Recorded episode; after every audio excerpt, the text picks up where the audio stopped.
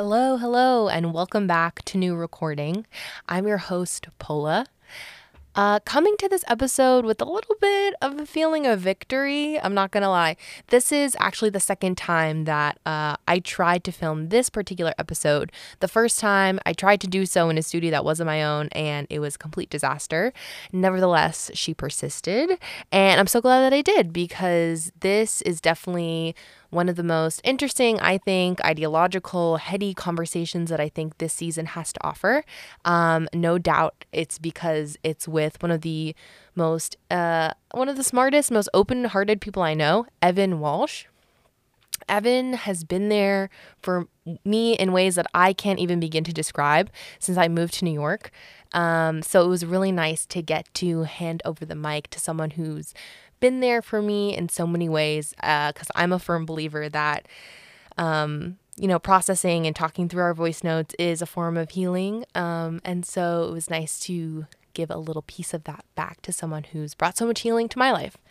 Um, so keep listening to hear us get into his artistry, uh, the idea of escape, and unlocking the puzzle. Thank you to Scope of Work for sponsoring this episode, and thank you for listening. So I'm really glad you're willing to come in and, and do take two with me. Absolutely. Thank God for you. And, and and also at a time like this, I don't know if it's like cancer season or like Mm-hmm. I've just been I, I don't know, maybe not feeling my best. And it was hard getting out of bed this morning. How was getting out of bed this morning for you? It was. It was like I had that bodega eggs last night. Oh my you had breakfast for for late night. Always. Only thing to do. Woke up and was like, ooh, I shouldn't have eaten 20 minutes before bed. So That's rough. I, like, I woke up. I was like, It's uh, would you consider yourself a morning person? I don't know. I feel like I'm all of the above. You're, you're definitely a breakfast person, but are you a morning person? I'm not like a type A morning person and like, let's wake up early and do everything. Like, I'm to go run and do this and that. But I definitely love the morning. But I'm not like, I'm a type, a type B morning person. Okay, like a secondary. Okay, that makes sense. I I've like definitely this year really taken up the title of morning person, taking it very seriously. Been that person going for bike rides, working out in the morning. When the time changed, I was just like mm-hmm. up Let me five, six a.m. every day. Whereas before, I was like, you know, staying up late for other reasons. And I don't know if it's because I've been traveling a lot lately, but I've just bo- both felt like really tired in the morning, obviously, but also just mood like so depleted. And I had to really remind myself, like, you need to get, you need to get into, like, this is your therapy. Like, this is going to make you feel good. And I already feel better being here with you. So. Yes. Thank you, despite not, be, despite being a type B morning person. Thank you for joining me. OT. You and I need to like take three days to do nothing after the last three weeks. I know, and it's funny because I was meant to have like been on vacation, and I do feel really refreshed, like in a sense. But I also feel like I just been feeling weird lately. I don't know what it is. We need like after Pride Month, we need like a four day like no one talk to me, don't come near me. I I'm think I just sleeping. I'm doing face masks. like, I need like a year I'm off. drinking water. oh God. Um. Well, we kind of just like dove right into it, but if you want to take a minute to like maybe introduce yourself by name and then um, any way of identifying yourself, you could do the classic. So to so you have the context for this Mhm. uh, that I usually explain to people of something that I stole from our job is the um not like having to identify yourself by like what you do yeah. like, you know, choosing freely. So, who are you? Who am I? Um, apparently, I'm a Leo. Start with Leo, not even my name. People don't even know your name, and you're like, I'm a. What if your name was Leo? Oh my god. Um, my name's Evan Walsh. I love Evan Blaze Walsh, Yes. as the as the girls call me on Mm-hmm. Instagram. Hashtag EBW. Hashtag EVW Journal. um, I'm a photographer, writer. Um, as our dear friend Tony Patrick calls me, he he says I'm an aspiring practice practitioner of narrative medicine. Oh, I love that Oh, phrase. That's beautiful. Wait, what does that mean to you? It means uh, to use narrative or create narrative and share it as an act of like helping other people heal or find my own healing or collective healing as a group. And Um, narrative meaning like Any type of storytelling. storytelling. Yeah. like visual or like written. Yeah. Or oral.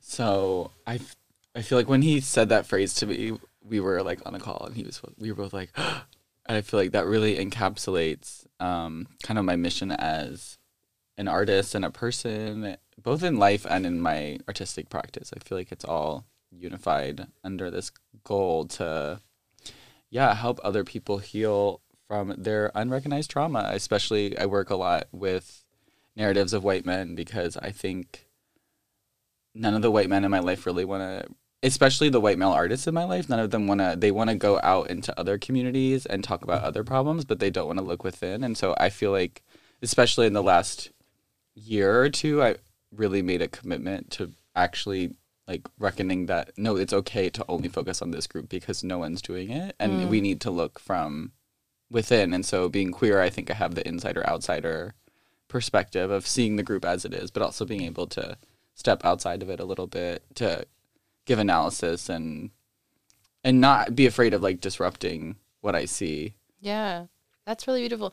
I'm always fascinated by okay, not to sound like a fucking sociopath, but fascinated by people who describe like com- compulsions or motivations to help other people. I know that sounds crazy, but it's something that I think about a lot because it's something I definitely have desire for, much in the same way that I want to be like a more empathetic person, for example. I feel like those two, two things are tied to like empathy and wanting to help people. Where do you think? Because because you and I have also talked a lot about like, um, I don't know, making sure that we're good and healed ourselves before like extending that to mm-hmm. others. Where do you think that like? And this is coming from someone who's like purely seeking that. Where do you think that like compulsion to help other people comes from? And mm. and as, as someone who I can say like you've helped me so much in my life, Oh. so I'm like, how can I get into that? And like, where can I, where can I draw that more organic desire to like really be like selfless? Where did that come mm. from? I'm humbled that you said that. Um, I, I for me, it, there's always like this this kind of, I guess, sense memory that I carry of being in high school at an all boys Catholic, mostly white prep school outside the suburbs of Philadelphia, and I, I remember I had this group of friends who, of course, now they're all queer. Some of them at the time we knew that, some of them we didn't know. Um, but we would wake up every morning and I would get off the bus and there was like a back exit to the the high school and there was the chorus room and the band. They had their own hallway. It was an annex of the the high school and so all of the nerds and the geeks and and but also there was a few jocks that were uh, like in the band or in chorus and so every morning you Where know, did you fall in that spectrum? I was in chorus, not that I could sing, but you had to do something to have a, a social right to be in that hallway. Oh, so yeah. I was like, I will be in chorus. You just knew like that's the place where I need to be. Yes. Get me there. I definitely um I, my first foray with it was I discovered that when we had to go to the football games, which was, you know, a social right at all boys prep school. If you didn't go, you just had no chance of making friends because that was the only social event, you know, all fall, the first like semester of freshman year. So I would hang out with the pep band and, and that led me to this hallway. Um and yeah, I discovered like a burgeoning group of all these young queer people. Of course, when I was 14, I didn't know I was queer, and a lot of the people around me didn't. Um, and I fell into this group of friends that over a course of four years dealt with like such extreme like social issues um and had no language for it. We had no support no like societal conversation. Um and we were in an all boys school so everything was outside of the frame of oh well there's men there's men and women and they have this relationship and the problems exist in this framework. We were in a completely different societal framework but we were all gay in a culture that you know everyone was really touchy and homoerotic. And so Uh, the the prep school. Okay, this is an aside, but I'm so fascinated by prep school culture in general. I actually didn't fully register that you went to prep school because I have such a specific like view of that and like Yeah. the the culture surrounding it and like feeder schools and like the people who those people become. You know. Yes. It definitely wasn't a boarding school vibe, but it was definitely a prep school vibe, if that makes sense. It's a delineation. But um yeah, I had one of my best friends um in high school, I won't say his name because of privacy, but he had been sexually assaulted when he was in seventh grade and Oh my gosh. yeah, and it was by another it was by an older man, Oh, like wow. like someone who was like older in high school. And so Mm, so he kind of was telling everyone about it and we were at the time i was being bullied by another queer person in my grade who he was the other queer person um he was like this really rich wealthy person who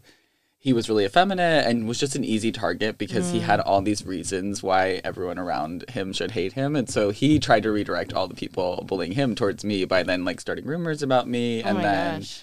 We were just surrounded by all of these different personalities that were dealing with these really toxic scenarios and Wait, why do you think he targeted you?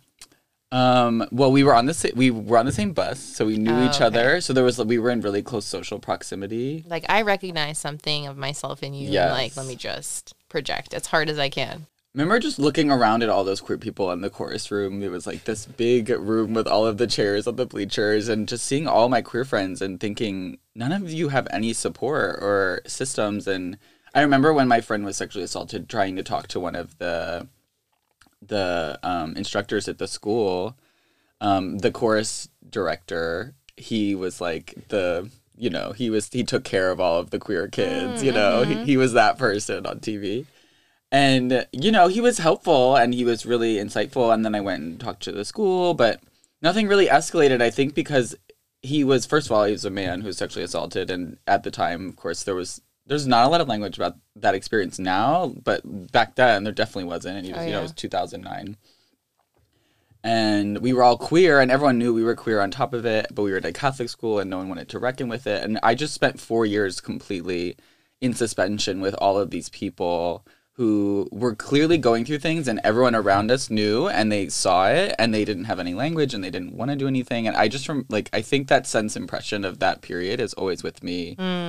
Um because later on in my journey in high school i actually like i found some healing through a lot of the mentors in my life. None of them were queer at the time you know a lot of mentors at school. And then i ended up kind of becoming and creating some resources at my school like thinking back that's such a crazy labor for I know. See, this is where I'm so interested in like this desire to be an advocate comes Yeah. from. And I'm like, I, we can put it down to like you said you're a Leo, you know, like a natural just sort of inclination to problem solve that I see in you. yeah But even like from the beginning, from like helping your friend, from like being that person who, you know, I see these people around me don't have like the tools to help or support themselves. Like, I'm going to be that one where you're also dealing with so much confusion and sort of like lack of resources yourselves. I think that's what I'm interested in too is like, I don't know, again, as someone who like has a desire, but not like a, that that's the sort of thing that just come doesn't come naturally to me. So I'm really interested Yeah. and fascinated like where that inclination comes from to be an advocate for other people. Yeah. There was this collective feeling that if one of us didn't do something, we weren't going to get through this. Mm. And so I felt like, You're like, I'm the one. yeah, I mean, I wouldn't, I don't think I saw it that way. I was just responding by instinct, but I just, I just kind of was like, if I don't, if I don't really try to tackle this and kind of get through this and create something out of this, then we're all like not to make it. Like that was literally the feeling. I mean, you know, I just it sticks with me as I get older that there are people out there that have no language, they have no resources. And not only queer people, a lot of the straight people around me. I think later on in that journey I realized that actually by showing up and being so transparent and being so emotive and you know, I started to get a lot of straight people from like when I was a senior in high school. I got a lot of straight people who were who were cl- clinging to me in different ways, and that's a lot of labor. And I think it took me a lot of time to learn how to balance and mitigate. What are what am I offering?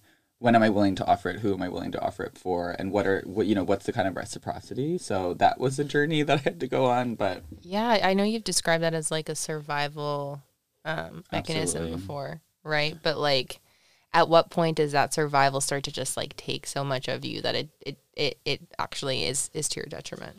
Yeah. I, I just I genuinely felt like I was on my own. Like I had to figure it out on my own. And I think that was a feeling that really stuck with me until the pandemic where I finally had to be like, you can't always live as if you're doing everything on your own because you're not. Mm. But if you're acting that way, you're gonna like burn yourself to the ground because you're just gonna keep spinning and keep running because you think that there's no one there to catch you, you know? So Well, let's turn the magnifying glass back on on the detective a little bit. um, so before we get into that, though, we should talk a little bit about voice memos. voice memos. That's why we're here today. Um, so can you tell me a little bit about how you've used voice memos um, in the past? So I only have two voice memos. You've only recorded two voice memos in your life. Well, a lot. Well, some of them are more academic, where I'm recording something like from class, or I think I have probably like 50 voice memos, but there's only two where I made the intention of, oh, I'm gonna record this because this is something I want to remember. Mm. Um, or three maybe. There's one where I, I kind of recorded uh, like a, a so- sonic meditation for myself of, of where I was in a really meditative state and I just recorded my feelings to the. Um, it's probably really incoherent. I haven't listened to it.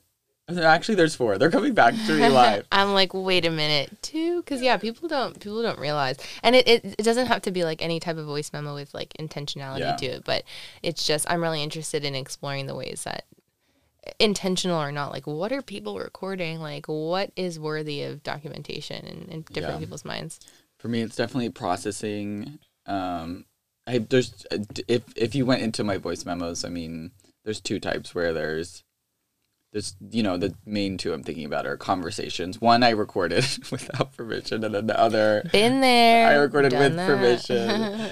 um, a conversation that I was afraid if I didn't record it, I would forget or miss words, and that I was thinking that in those conversations something might have been unearthed that shifted like the entire paradigm of my life and my being. oh my gosh And so it's this fear that if I don't remember it right, how will I reprogram myself according to these conversations? Um, and I think the the two voice memos I sent you, or two, yeah, those two were having conversations with two friends from home, kind of about different queerness and different, very different, and my own experience in different different forms and how they were perceiving me through that process. Wow. So, can you give like a little bit because we're only listening to like a clip of one today. Can you give like a little bit more context or maybe elaborate more on the one um that that I chose for us? Yeah, so that's with my best friend Aaron, who we we went to high school together. He's straight. He's I don't want to say conservative. He's more of a libertarian. um, um, but he's he you know he's somewhere in that in that spectrum. Um, you know he's Puerto Rican. He was very white passing, so he ba- basically went through all of high school just passing as white and. Wait, so, wait, but not a part of the prep school experience. He was in prep school. Oh, yeah. he was okay. yeah, okay. he was at prep school with me. was that like middle and high school? Just high school. Oh, okay, okay, okay. So he was a part of the like the chorus gang. Yeah, he was in the band. He played trombone, Mm, a brass instrument. a brass instrument. and we kind of orbited each other all through high school and it wasn't until senior year we were on a senior retreat where they you go on this week long retreat and they they randomly assign groups um, and they are supposed to not assign groups that are friends but people didn't realize that aaron and i were in the same friend group so we got to go and retreat together and i just learned i got to learn a lot about him and i went he went from being this person who felt like the most unlikely close friend to becoming one of my like literally my best friend in, in the world Oh my god. Um, what did you see in him that that made you feel like you could like have a, a long lasting connection?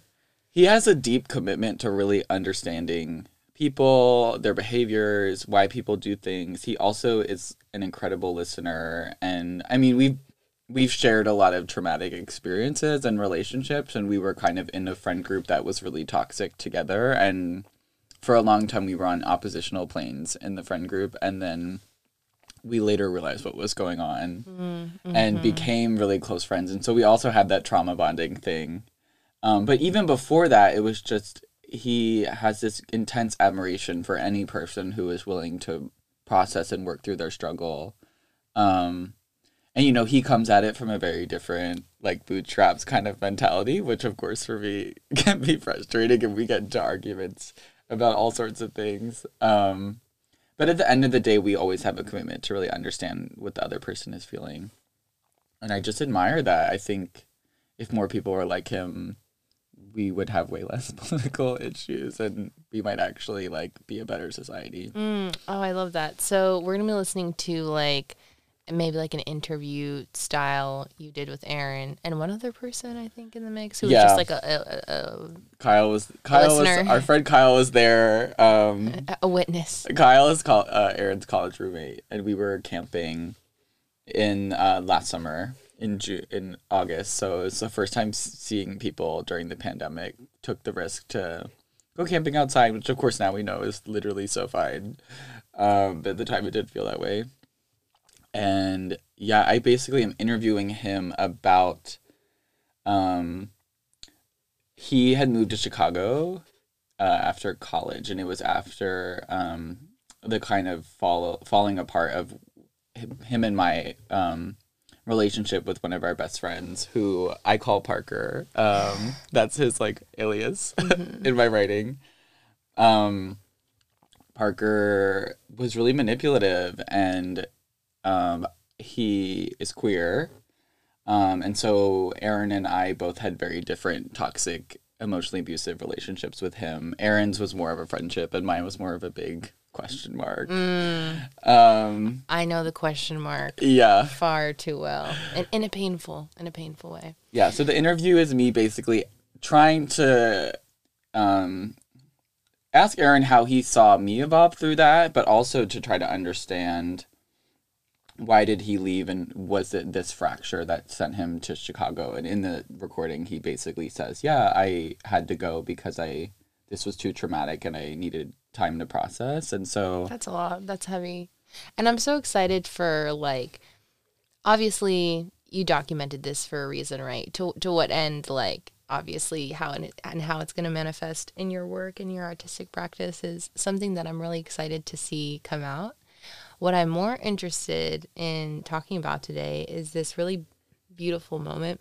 And we'll listen to the voice note in a 2nd mm-hmm. where Aaron sort of like turns it back on you. So everything that you just said about Aaron, like being such a great listener and having a commitment to understanding people, like even in a moment where you're sort of initiating this, um, I don't know, uh, w- working through this together and being like, hey, what was your experience like? I see, I see your friendship in that, and him being like, well, let me, let me, let me pass you the mic for a minute. So let's take, let's take pause. Let's just listen to this real quick, and then we'll be back. Dude, what a question. What am I looking for? I, I had this moment when I was leaving New York. I went on my roof because that was like a ritual I had. Mm-hmm. It was like really gray, like it was surrounded by all these gray buildings. So when it was raining, it almost seemed like you were just like in a, a gray mm-hmm. whatever. So my last night in New York, it was thun- it was big thunderstorm and it was kind of far off. And so I was just standing on my roof and I was watching like lightning horizontal across the, the summer sky and I was just kind of like I remember looking turning now I was facing away from Manhattan and then I could see Manhattan from my roof. And I just turned towards the World Trade Center and my brain was just like holy fuck I didn't get any of the things I came here for. Like none of it. None of it. And then I was like I couldn't even remember. It was like I had invented this idea of like my whole life I was like escaping this toxic shit and I was gonna move to New York and I was gonna like fall in love and I was gonna like write a book and I was gonna like work and I was gonna like become a writer and like I was just gonna do all these things and then I was like I ended up working at this crazy art job and meeting all these amazing people and then I made amazing friends and then I became really close friends with my mentor but I now none of that was like on the list yeah, yeah. like and all the things that were on the list that I was so convinced would fulfill me that I was still kind of searching for like and I was like oh I'm gonna have I always was like I'm gonna get that big group of gay friends like I'm gonna have that New York experience where it's like you know the eight of us and we're all we all live in the same neighborhood and we like go to out and sit out in the park and like I would just have this vision that it was gonna be all about friendship and love and like it was but it was really like kind of lonely and it was about work. Yeah.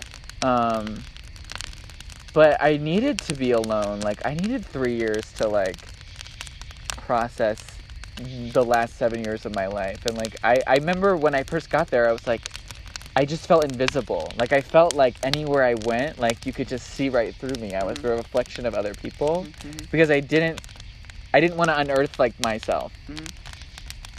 So I remember like standing on my roof in New York that day and being like, "Holy shit, like what am I looking for?" Mhm. Because I didn't get any of the things that I'm looking for and like I just remember being like, "Damn, I'm I'm trying. I'm trying to figure it out." But like That's all you can do if you don't. Yeah. yeah, the last month, like being home, I felt more aligned with like myself than I ever have, and it's the first time in my life ever that I'm not beholden to a script.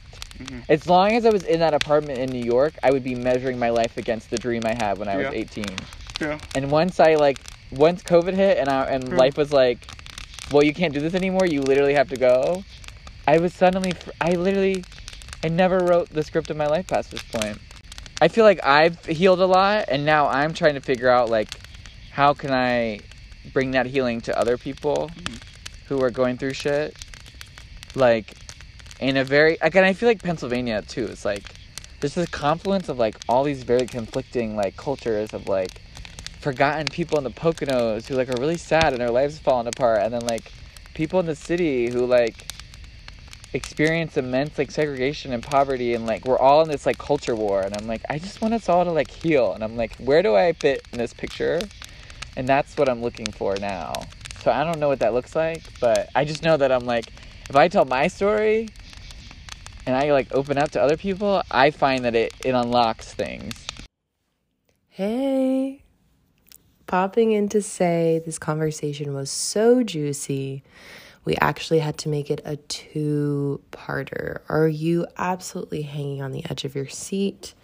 I know I am. Stay tuned for the next episode um, in which Evan and I will unpack what we've all just heard. We will be back soon, sooner than soon. I love you all. Thank you for listening. Thank you to Scope of Work for sponsoring this episode. And we'll catch you next time on new recording. Bye.